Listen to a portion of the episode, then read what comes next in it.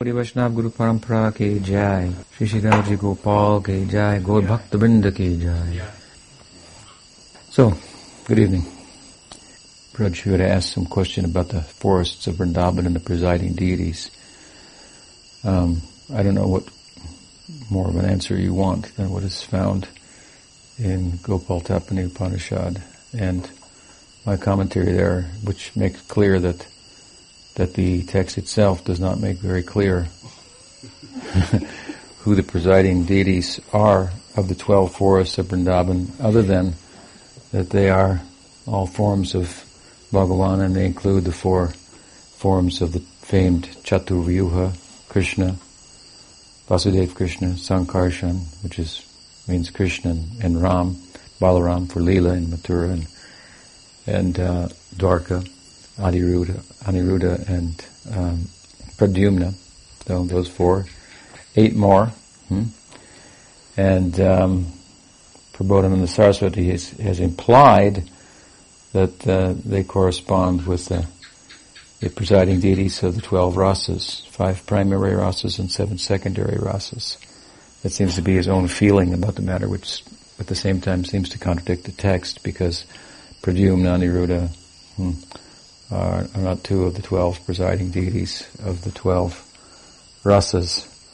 And later it's mentioned that he appears as Rudra to the somebodies, to the Rudras or something, worshippers of Shiva, and different ways to the Gandharvas and to this type and that type of gods and goddesses and so forth, which makes it more puzzling what the text is actually saying about them. So we have to really conclude that they are presided over by 12 different manifestations of Vishnu, that correspond with different types of worshippers.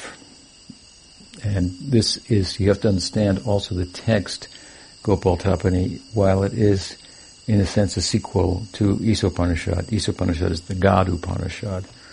This is the one, I should say, of the more specific God or Vaishnav texts, much as God is primarily for the Vaishnavas in any eternal sense. The God Upanishad, the Isopanishad, is broader. Then you have the Ram Tapani, the Shringa Tapani, Gopal Tapani, the Krishna Upanishad, so on and so forth, which are more specific. So one of the more specific ones, arguably, a sequel to the Isopanishad, that identifies God most completely as Swayam Bhagavan, Sri Krishna. However, my point being, at the same time, while its subject is Gopal Krishna and sheds light on him, the meaning of Tapani, it is not a text that brings out in itself all the richness of Gaudiya Vaishnavism, which is so centered on the Braj Lila that it will draw things from the text and things that aren't in the text to speak about in such a way as to shed light on the significance of Gopal. I mean, I want to say what Chaitanya Mahaprabhu's dispensation does in terms of shedding light on Gopal Krishna certainly exceeds that of Gopal Tapani, which is, does it in a broader way. So it hasn't really addressed, you can say, that point that it raises in a way that will satisfy the Gaudiya Vaishnav. And we're left with that. So, in your question, arose out of the discussion that regarding the tension between religious life and spiritual life that's part of the Gita, the beginning part of the Gita. There's a tension between a religious orientation to life and a spiritual orientation. There's a popular idea today in the world that goes something like this: I'm spiritual, but I'm not religious. So, what that means to many people, it probably means many things to many people. Of course, it means something to us, and it means what Krishna says in the Gita, that if you want to love me, you have to give up your religion. And Prabhupada used to say you don't have to give up your religion, but this is looking at it a little differently. You have to give up religion if you want to love Krishna. Sarvadharman parityaja mamekam saranam braja. It means you have to give up a religious orientation to life, and embrace a spiritual orientation to life.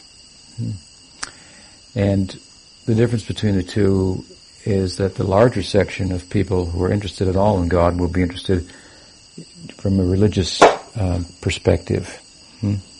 And this is a way in which we tend to bring God into our human life and make Him a factor, an important factor in our human life, that our human life will be better and improved. And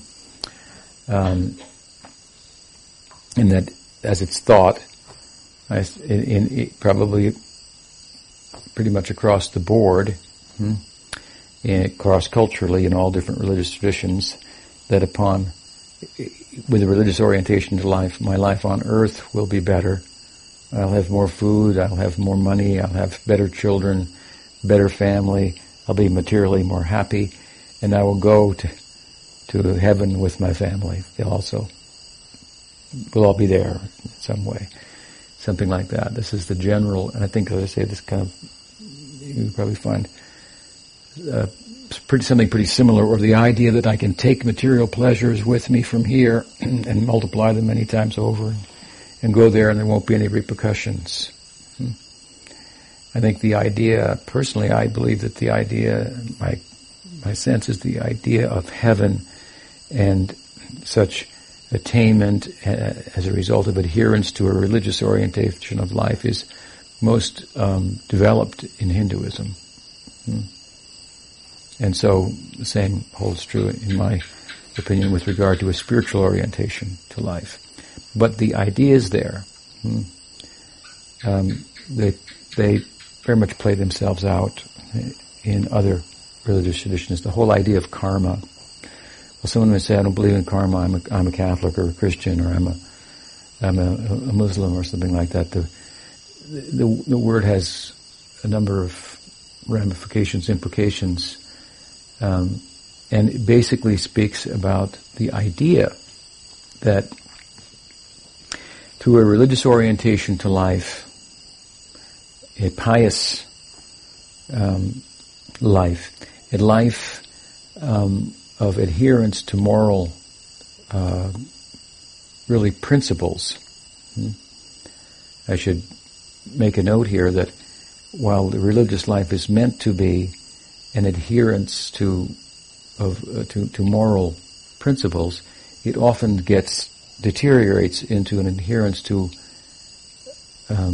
moral laws, if you will, that were made in times gone by, that may not apply as well in the times in which we live, or may need to be adjusted into consideration of the time and the circumstances, in order that the principle behind them is actually fulfilled. And so that's one of the reasons why a lot of people say, I'm spiritual but not religious, because religious life in many sects has deteriorated into an adherence to moral and religious codes that either had more meaning in the times in which they were recorded in sacred text, for example, or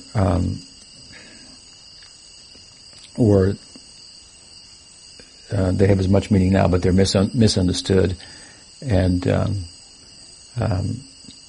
so people follow laws without following kind of the idea of moral principles, which means that with the application of reason and scriptural insights and so forth, we can arrive at what is the moral thing to do in this given circumstance. In other words, it's not that it's all written out for all time and all circumstance. It's a dynamic affair, determining what is right and what is wrong. The world is full of dilemmas and new circumstances that require a in the moment type of determination. So, even if we are doing that and determining the moral principles and applying ourselves in relation to them and so forth, which is the religious life, and we color our whole human experience with a religious shade, and this is the karma idea. The idea behind that is that by pious acts we will get good reactions, materially speaking. So this is basically the principle of karma.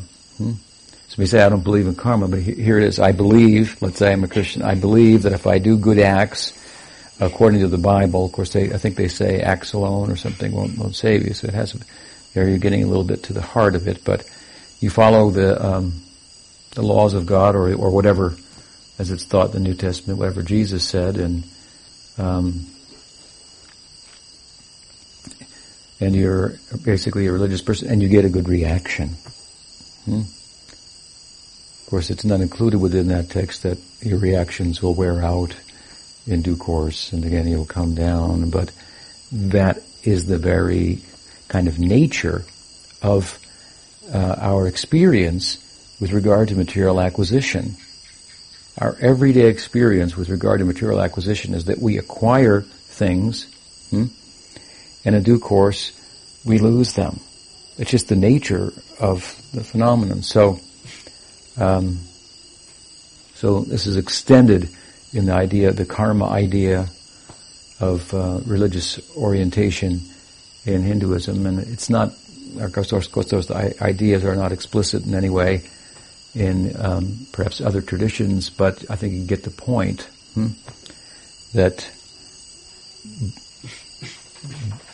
by doing good religious acts, I will get good results. And the results they want are basically material. The concept often of the spiritual really is material. I'll get more material things, and my material goods that I like will go with me. Something like that. So this is the basic religious orientation to life, and then there's the spiritual orientation to life.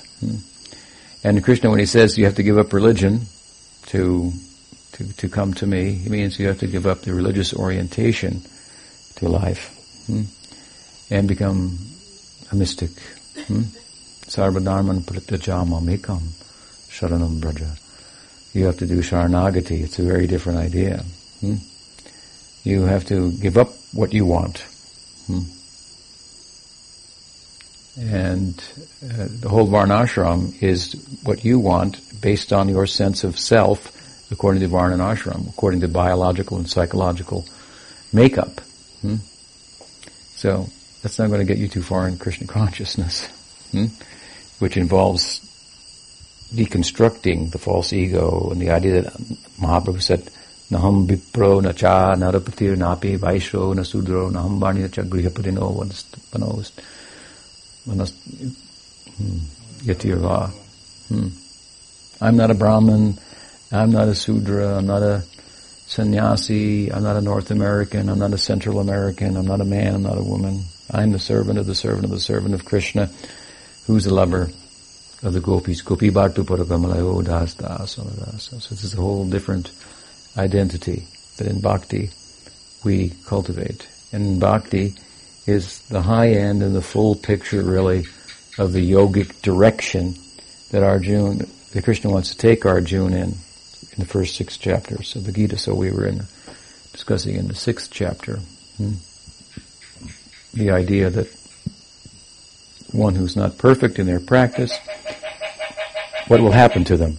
This was Arjuna's question. If I give up the religious laws, and I pursue the spiritual life that you're advocating, but I'm not successful there, then what'll, then I'll be, the religious reactions will come to me for forgoing the Dharma, and I won't be successful in the spiritual pursuit. So Krishna very quickly assures him, you don't have to think like that. In spiritual life, you cannot be unsuccessful. And here he's speaking about yoga. He's speaking about Astanga yoga mixed with some bhakti.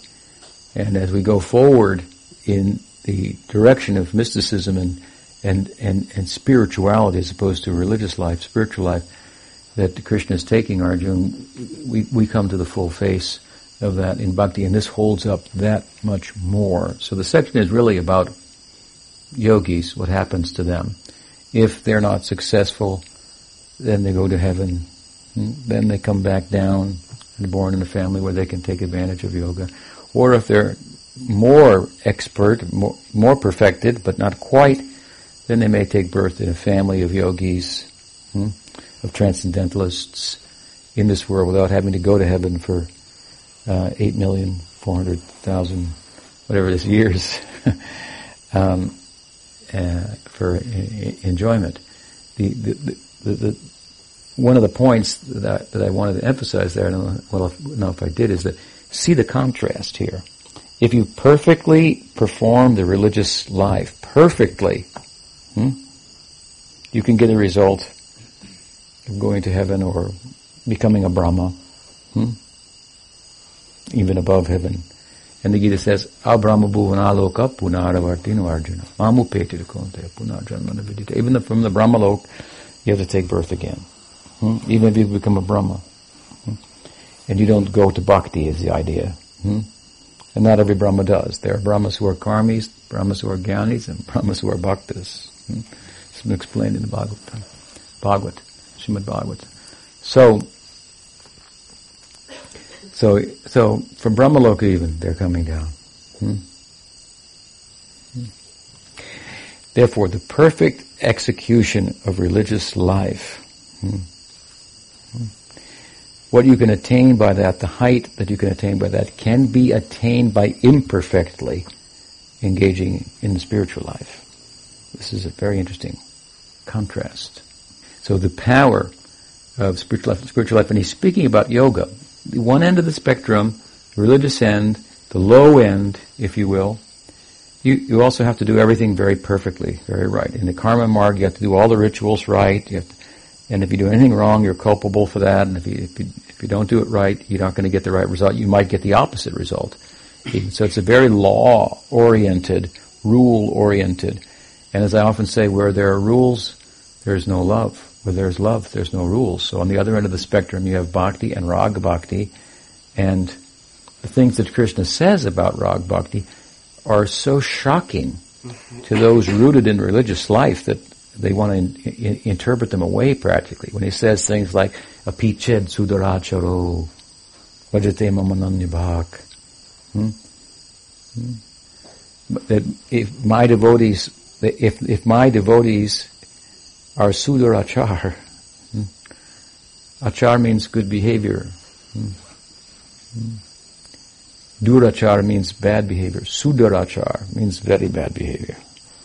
If my devotee does something very unbecoming, by chance, still he should be honored because he's properly situated being my devotee. It's a heavy statement. Even many devotees who have some attachment to the religious idea and to purity over bhakti, have a hard time digesting these kind of statements. Krishna is very emotional in that part of the Gita. This is the central part of the Gita. He's speaking about his devotees, about Ananya Bhakti. He makes this kind of statement. So, even if you do it wrong, not only if you do the practices wrong, but you do something wrong, misbehave, and so it's to make the point. It has a beginning emphasis here in this section of the Gita. He also mentions it, of course, when he first starts to talk about yoga in the second chapter, when he says, Neha bhikramanaashusti pativayana vidites folopam upayasiddharmasya srayate mahato bhayat. Here he's speaking about bhakti. When he begins, second chapter, he begins to speak about spiritual life again. He wants to take Arjuna from a religious orientation to a spiritual orientation. And Arjuna has given very many religious reasons for not doing the bidding of Krishna and participating in the war. And Krishna begins to speak to him about the Atma, Atma-gyan, the difference between the self and the body. And when he finishes that section, he begins to speak about yoga. And he begins to speak about yoga, he first speaks about bhakti. Then he goes, in a nutshell, this is one verse, Neha bhikramanaashusti pativayana vidites folopamapya sadharmasya tayate matubhya. The full sense of this, that what is gained by spiritual practice is never lost. This is there in relation to bhakti. So, then he goes on to speak about Nishkam Karma Yoga and the whole then development of what the proverbial yoga ladder, and at the end Arjuna is ready to practice yoga, to be a yogi, he's ready practically to be a devotee. And he has this reservation, and Krishna says, such is the nature of the path, you cannot fail. This is very, very encouraging, with very affectionate terms. He says, Durgatim tachagat tatagachiti, my dear son, you cannot, don't think like that. Sridhar Maharaj, Pujapat Sridhar Maharaj once rendered the verse, sincerity is invincible. With sincerity, the sincerity of our heart, we give ourselves. That will afford us purchasing power. Sincerity implies a giving of the heart, a surrendering of oneself. This is, we depicted it like this the other day, as opposed to, in bhakti, as opposed to yoga, still trying to hold on and control. This is let him take charge. Let his position be what it is, and let it be known. It's also a way of telling others, let it be known. Hands raised, Bahuduli, Bahudhari, raise your hands, chant the name of Krishna, Chaitanya Mahaprabhu. So, the power of spiritual life, we should not be discouraged. Narad says it another way in the Bhagavad to Vyas Chaktvasvadharmam Sharanam Bhujam Hare. The question arises, what if I try this and I'm not successful? He says, better you tried it and fell than you didn't try at all. Because wherever you fell, you'll get back up and go from there. Such is the nature of the real spiritual progress, because it has to do with the self, which is eternal. It's a nurture of our nature. We have a certain nature that allows us to be nurtured. We could be nurtured in a sense, as I've often explained, by the material environment, the result of which is a material personality and differences and likes and dislikes and so forth. But that is very superficial, because it doesn't really nurture the Atma, so to speak, but it's an environment nonetheless. An environment, nurture has a positive connotation, to nurture someone, but it can have a negative connotation too. We may be nurtured in a way that's counterproductive, and against our real interest. And we may turn out to be a bad person because if we lived in a bad house and an environment and had bad association and so forth. So, in that sense, the material nature provides a nurturing environment for the self to express aspects of itself that without an environment cannot. The fact that the self is an agent, it's a doer, it has will, that can only be expressed in relation to an environment. If an environment is provided, then we can exercise our will in relation to it, for example. So on the other side, as we've often heard, bhakti, the Swarup Shakti, provides another environment to nurture us. And yoga, gyan, with a little bit of bhakti, these are, as opposed to karma, nishkam karma, gyan, yoga, Ashtanga yoga, as mentioned, 6th chapter and 8th chapter of the Gita, and bhakti. These are all have some direct nourishing of the Atma. So you can understand the results will be enduring, because they are in relation to something that is enduring. If the results are in relation to the material body, that's not something that's enduring, so arguably the results will not endure. So the spiritual life is a direct kind of nurture of the self, and bhakti is the full measure of the nurture, which the result of which, of course, is you can develop and you will develop a spiritual personality and opportunity to participate in Lila and so on and so forth. So you asked a question about that. The verses themselves are talking more directly about yoga. Prabhupada renders them in a bhakti-like way, which he, tends to do. He either paints everything Mayavad or Krishna's tu Bhagavan Swayam. These are his kind of emphases. So if it's talking about spiritual life and sacrifice, it'll be Nam Sankirtan. And if it's talking about yoga, it'll be bhakti yoga for the most part. This thing, you find this throughout his Gita. So he's using it to emphasize the two important sides. Krishna's tu Bhagavan Swayam. And if you don't know this, you cannot attain Rag Bhakti. This is right there in the center of the Gita when Krishna says, Aham sarvasya prabhavo mata sarvam pravartate. Iti mat bhabhajante mam buddha bhava samandita. To have the requisite type of the feelings and the sadhana, the practice, that will give rise to raga samanbita. You have to know aham sarvasya prabhavo matasavam pravartate. Krishna's I am the source of everything. He's saying I am Swayam Bhagavan. It means you have to know the center. You have to know if you want to give completely, absolutely. And this is the secret of life, of course, that we grow and life moves progressively by giving, not by taking. This is very counterintuitive, I guess. I guess it's intuitive, but it's not. It is intuitive, but it's not. It's counter-logical. It would seem that if we give, we would have less. But if we give of ourselves, we grow. The heart expands in giving, and it contracts while taking. When it contracts, we become small-minded. The mind is the reflection of the heart. We become mean-spirited. And when it expands, the mind becomes open. There are more than one ways to think about a thing, more possibilities, and there's much room for kindness. Because as the heart grows and expands, we become happy, full.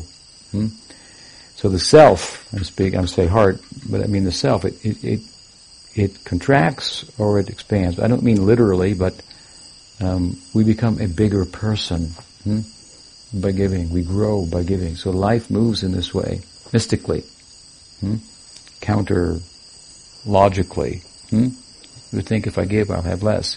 But if you give, you have more. But the secret of life there is for us to give, and to give without any expectation of return. And in order to do that, we have to find that center that can take completely this idea of Krishna. Of course, depicted as the supreme enjoyer. He can take everything. Narayan is there. Lakshmi Narayan. How is Krishna depicted? By Brahma. Lakshmi sahasra sata sambrahma sevyamano. You have to understand what that means. Narayan is there with Lakshmi in Vaikuntha. And Krishna? Lakshmi sahasra sata sambrahma sevyamano. Two things are mentioned here. Very nice. It means it's making a contrast. And Brahma's making the statement. So he's got four heads. He's thought it out. And a very experienced person. There is Lakshmi Narayan. There is one Lakshmi, one Narayan. In Lakshmi Sahasrasata. In Vrindavan there are hundreds and thousands and millions of Lakshmis. And one Krishna. Lakshmi Sahasrasata Sambrahma Sevyamana. There are many Lakshmis in relation to Krishna and Sambrahma Sevyamano. They have very different mood from Lakshmi. Lakshmi is serving obediently with some affection, massaging the lotus feet of Narayana. But the Lakshmis of Vrindavan, they are examples of prema madhurya. This is one of the qualities of Krishna. He has four qualities that Narayana does not possess: Venu madhurya, prema madhurya, lila madhurya, rupa madhurya. Madhurya means here sweet. Sweet means like human-like, and charming. He has a Venu Madhurya. He has sweet flute. This is his weapon that he plays. And he has Rupa Madhurya, very sweet form, two-armed form. Dvibhuj Krishna. He has Lila Madhurya. The Leelas of Krishna, they are very sweet. And everybody likes them. How many Leelas have you heard of Narayan? What are the Leelas of Narayan in Vaikuntha? You can't even say one. Yeah? He avatars, he descends as Varaha, Nrsingha. We know some of those Leelas and so forth. But all of them put together are not as sweet as one Braj Lila of Krishna. Very sweet. And sweet means, ultimately, it means Ras Lila. And all the Lakshmis are there. And what is their mood? This is very different from Vaikuntha. So they are the quantity of Lakshmis and the quality of Lakshmis. Very different in Krishna. What's the point? We went off. Lakshmi Sahasrasata Sambrahma Sevyamano. Krishna's two Bhagavan Swayam. So you have to know this point to give and to love comprehensively. He is depicted as the center, the supreme enjoyer. Narayan has Lakshmi, so if you've got money, you're good, right? Lakshmi, in a sense, means like this. If you have money, then you're good. You can enjoy. So Narayan has Lakshmi. Krishna has hundreds of thousands of millions of Lakshmis, and they are of a different quality altogether. This means he's the supreme enjoyer. So he can take unlimitedly. So if we want to give unlimitedly, we have to find someone who can take unlimitedly. This is why this is such an important point. And that is what the Braj Lila is about. There is no sense of self. It is a position of not self-sacrifice, but self-forgetfulness. Wholly identified with the object of love, with Krishna. They've turned Krishna into one of themselves, into Braj. He's a Brajapasi. So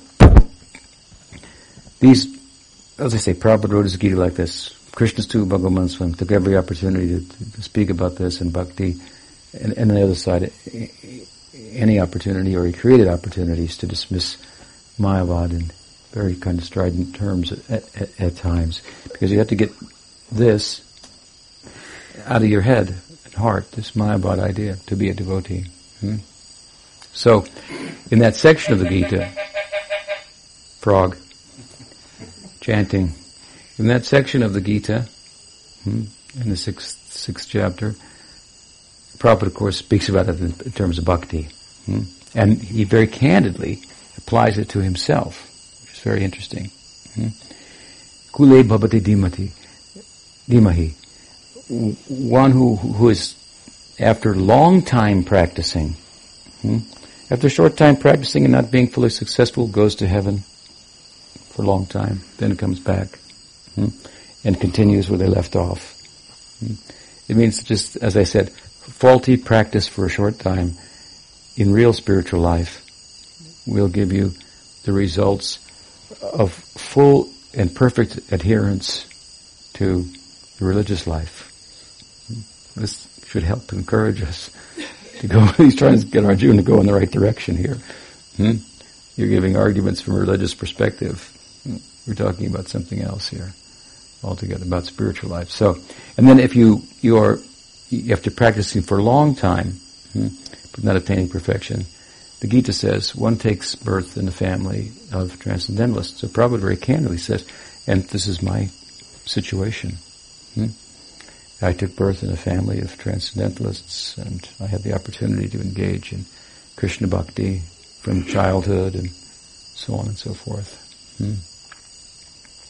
Once Prabhupada called me to his room out of the blue, and he said that when I was a boy, I wanted to have a Rath Yatra. I wanted to go to Puri. So, he was just a boy, so he couldn't go to Puri, so my father bought me a small Rath cart. These are the toys of India at the time, for the kids, a Rath cart. And I used to pull the Rath cart and perform Rath Yatra. He said I would keep it by my bedside, and I would wake up and reach out, touch it, make sure it was there. I was so attached to that. And then I would do Rath Yatra. And he said, and neighbors would come participate, and they thought I was playing. And he looked at me with his big eyes, said, but it was real. And now I'm doing, he said, it all over the world and the different countries and so forth.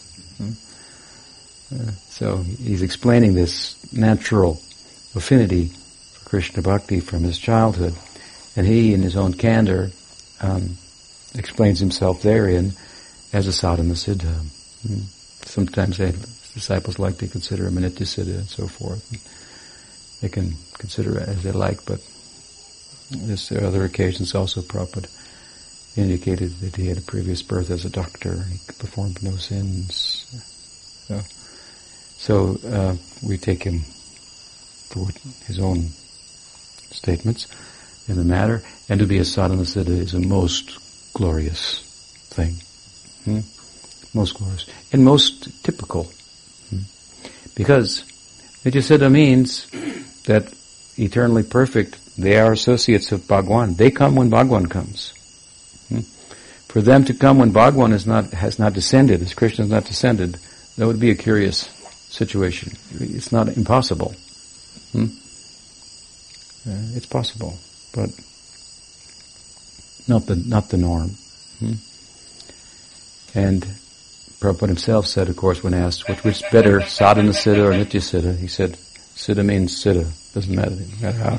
Siddha means perfect. However you become perfect, by sadhana or if you are eternally perfect in the spiritual world. There is a difference going there. Going there.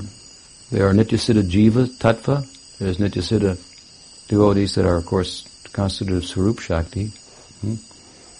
And they have slightly different status than the sadhana siddhas, but not a status that is different in terms of the experience.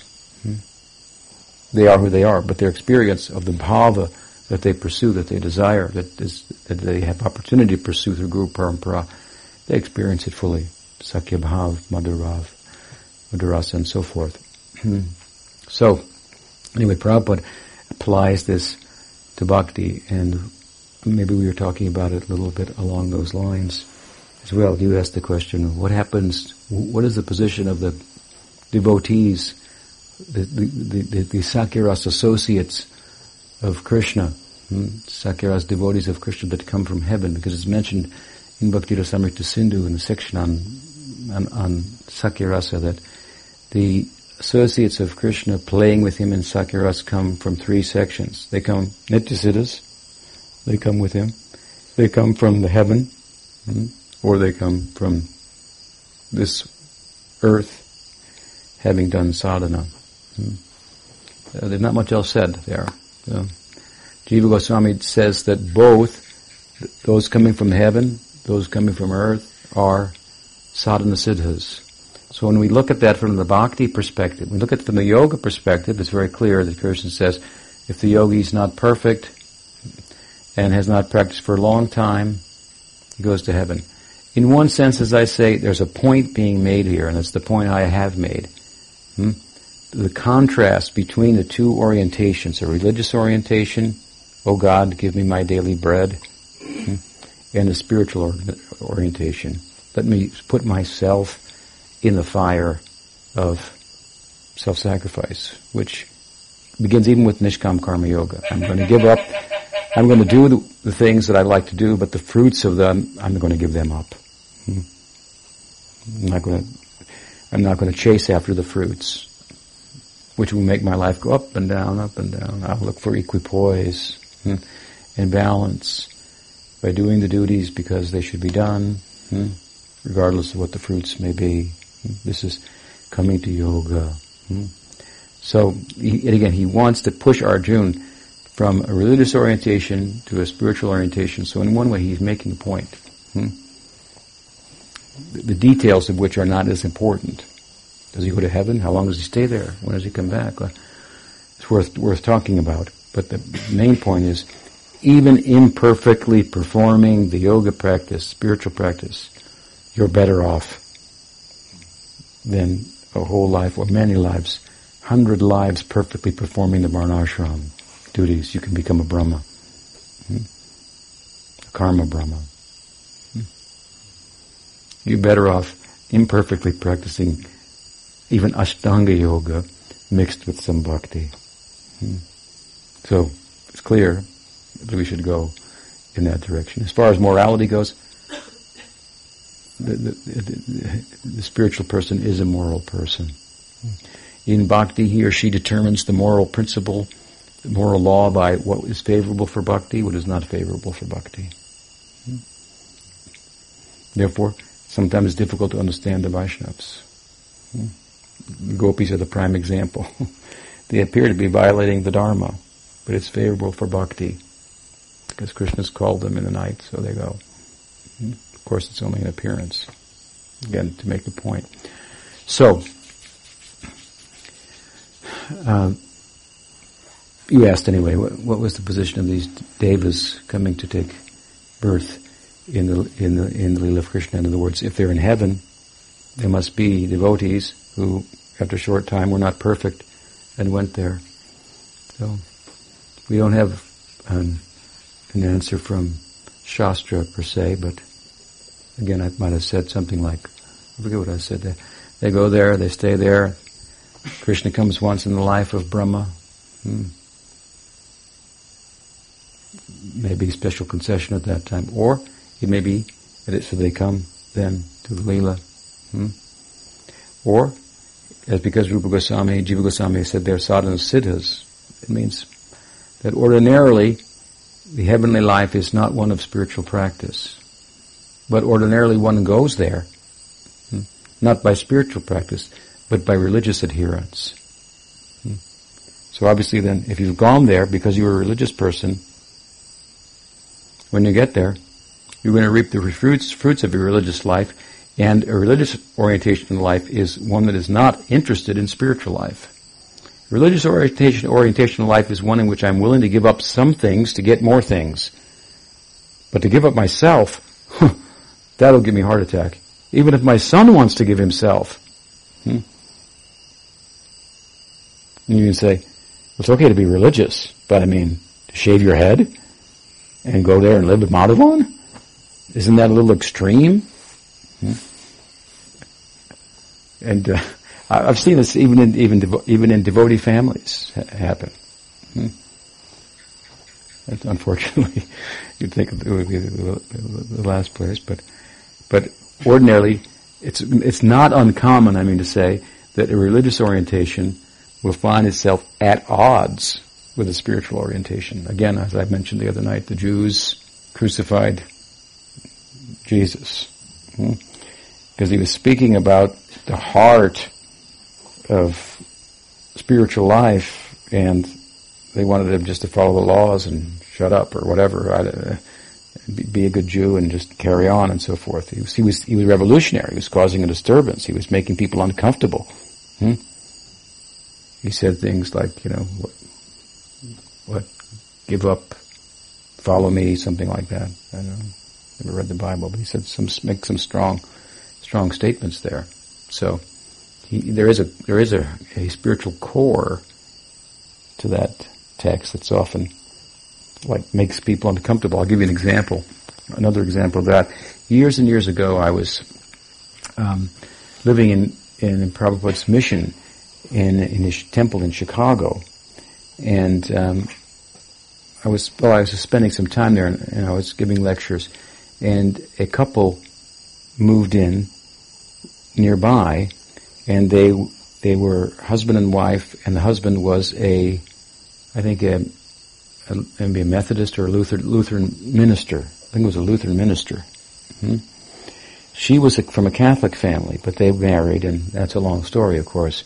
But she used to see the devotees coming in and out of this building, and she was curious. She was an educated, thoughtful person with keen spiritual interest. And so she came over to the temple, and she used to like my lectures. Mm-hmm. And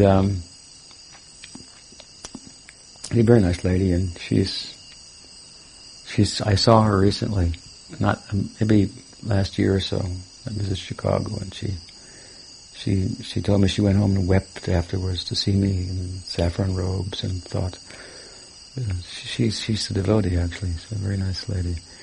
So anyway, she would go home and tell her husband, "They're over there. This young guy. He's over there. He's saying this, you know, and he's preaching like this." And of course, you know, we are preaching spiritual life, and there's a element of renunciation and so forth in there that you don't find in the standard Lutheran lecture.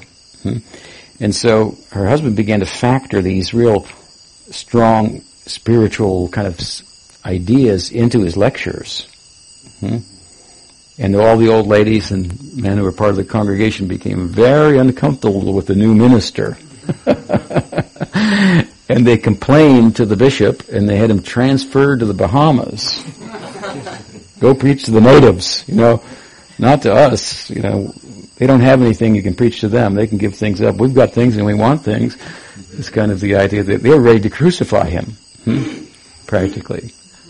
So, oftentimes the religious orientation cannot recognize the spiritual application, really, of the heart of the religious tradition, and it's at odds with it. So Krishna trying to pull Arjuna in that direction. But my point is that here also, that in relation to your question, that those who are religious, they will go to heaven for material reasons, and they have no reason to be interested in spiritual life in heaven. So the normal course is you don't do sadhana in heaven. Because where you go will depend on what you do now. What your sadhana is, that will determine your siddha. So if your practice, same principle. If your practice is for material acquisition, pravriti marg, then the place you go to, that's what you'll be involved in there. You'll have no more impetus in heaven to practice spiritual life than you would on earth. So, by contrast, then, one who goes there by spiritual practice, it's arguable that they carry their spiritual interest with them. They'll be a little out of place in heaven, and there's nothing that that prohibits or precludes the possibility of their continuing their practice there, although it's not as thought to be as conducive. The reason it's not thought to be as conducive, heaven, to spiritual practice as earth, is because there's only good things there. Here you get the good and the bad. You see the contrast. You see the impossibility of the world. There is an illusion. You don't see the impossibility. You see only the good. There are no spiders with flies caught in the web. There are no snakes with frogs in their mouth that you see. And you think, do I take the frog out of his mouth and starve the snake, or what do I do here? This is the world. You press down here, it goes up here. You press down here, it comes up here. It's not that we're interested in changing, in solving the problems of the world. We're interested in ending the world of problems. We don't want to solve the problems of the world. We want to end the the world. Is the world means this, these impossible situation. So in heaven, this is a corner of the world where you take only the good things, the happy things, and put them there. So you don't get the whole picture. But if you've gone there by spiritual practice, then you know that picture already. So arguably they can take advantage. Perhaps some become siddhas there. It's also possible. It would be exceptions. Or they're there, let's say, Krishna Lila comes, and their time for leaving has not expired, and so that's a special concession. They come from there as sadhana siddhas. So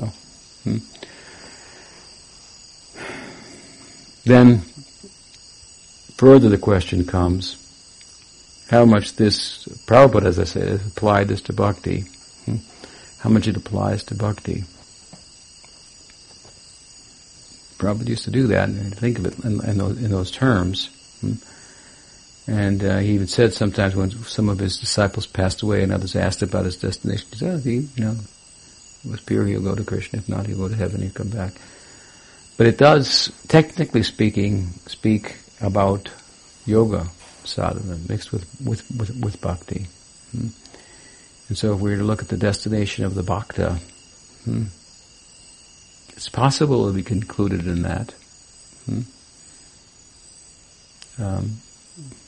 Or it's possible that he, even after little practice, he might take birth in the family of devotees, and earth, which is said to be more conducive, still doesn't answer your question as to what's the position of the cowherds, sadhana siddhas in heaven. I don't think Jiva Goswami knew the answer either.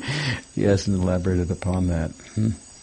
So I wanted to address your question further as to the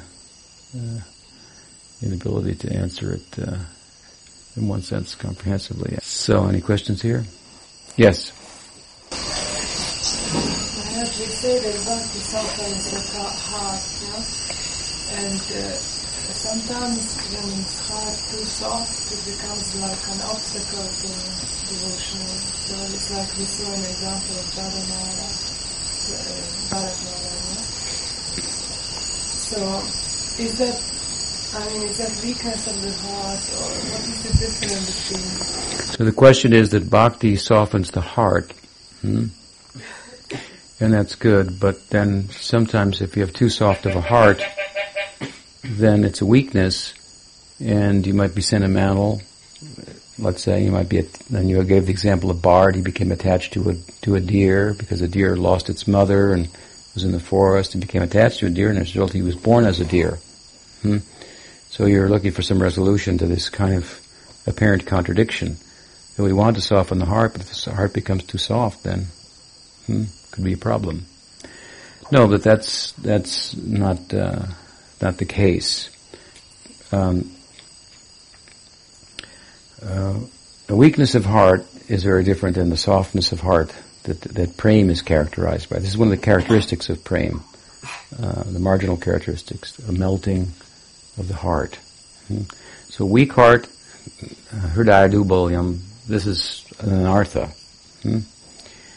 And it arises out of not having a clear understanding of the Siddhanta. As I often say, we should use our head, and we should use our head fully, but not in such a way that what we do with it just stays between our ears. We should use our head in such a way as to soften our heart. So when we use our head to soften our heart, for example, by learning about the canvas on which the art of Krishna Lila is drawn, that we want to participate in, then the heart will be soft but not weak, in a way that constitutes some form of sentimentalism that lacks discrimination. The very differentiation between the weak heart of the Kanishta, the weak faith, and the firm faith of the intermediate devotee is discrimination, the ability to discriminate within the context of bhakti.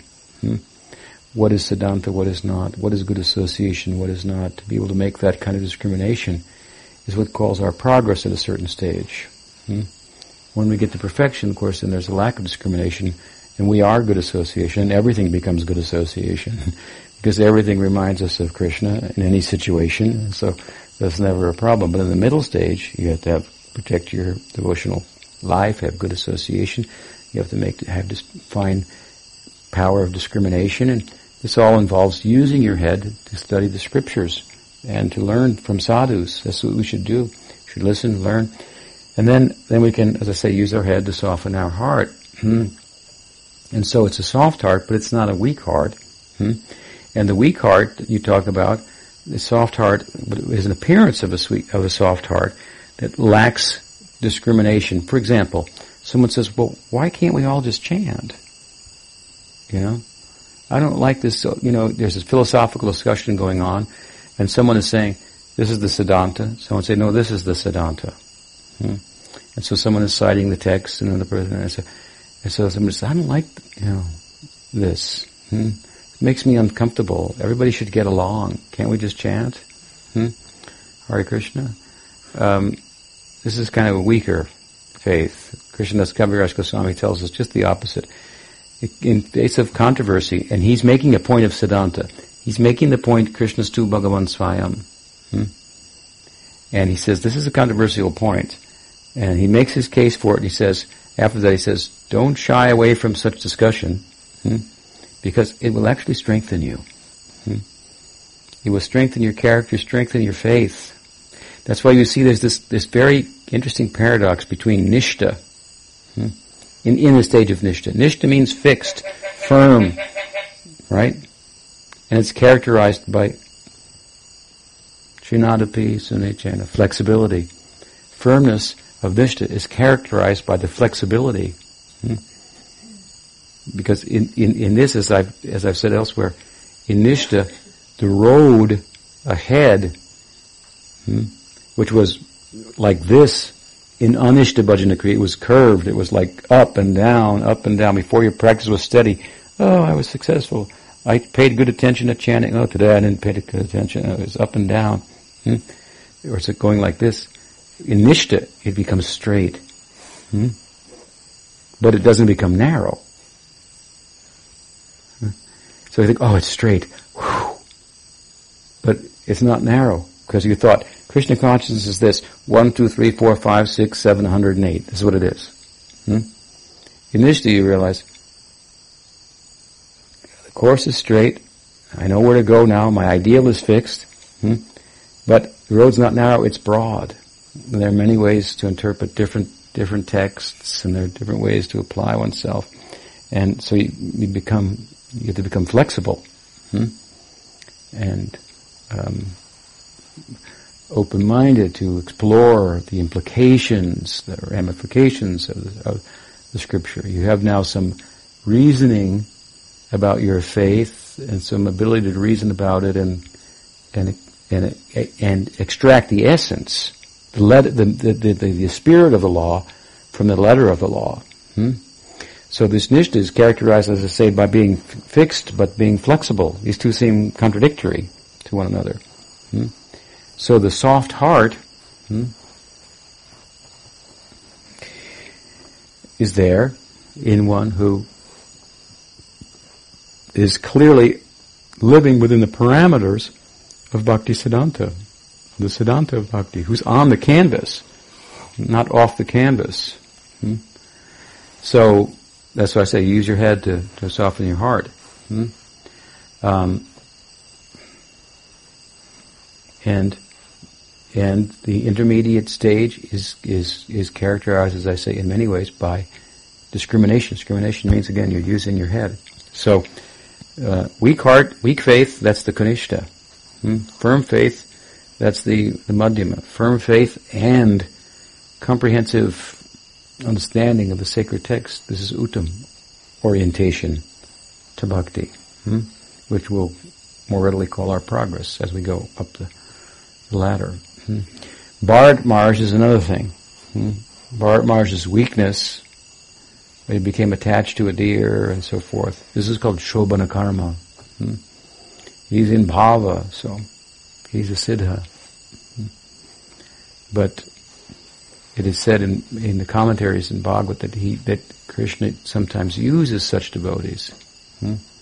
And when Krishna gives them karma that's not theirs, and they do something that seems odd, he uses them to teach others.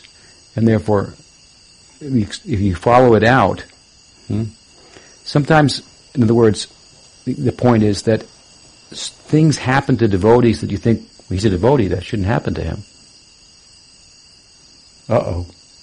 I thought Krishna protected his devotees. But if you play it out, you see, oh, it has an extraordinary ending. Then you know it's not an ordinary event. So Bart got attached to the fawn, to the young deer. He took birth as a deer. It sounds pretty bad. But he remembered his previous life. And deers are known for what? Hearing. They can hear very good from a long distance. So what did he do? He took birth as a deer. He lived in the forest and listened to the Bhagavatam, recited by sages, the whole life, with no distractions. So this is not an ordinary, you made a mistake, you have to be a deer type of situation. You look at the whole thing and you say, oh, there's some other arrangement. We call that Shobhana Karma. Shobhana means beautiful. It means it's not good karma. It's arranged by Krishna for making a point. And the point in one sense is you should pay attention and you shouldn't get distracted. And so sometimes the story is explained like that.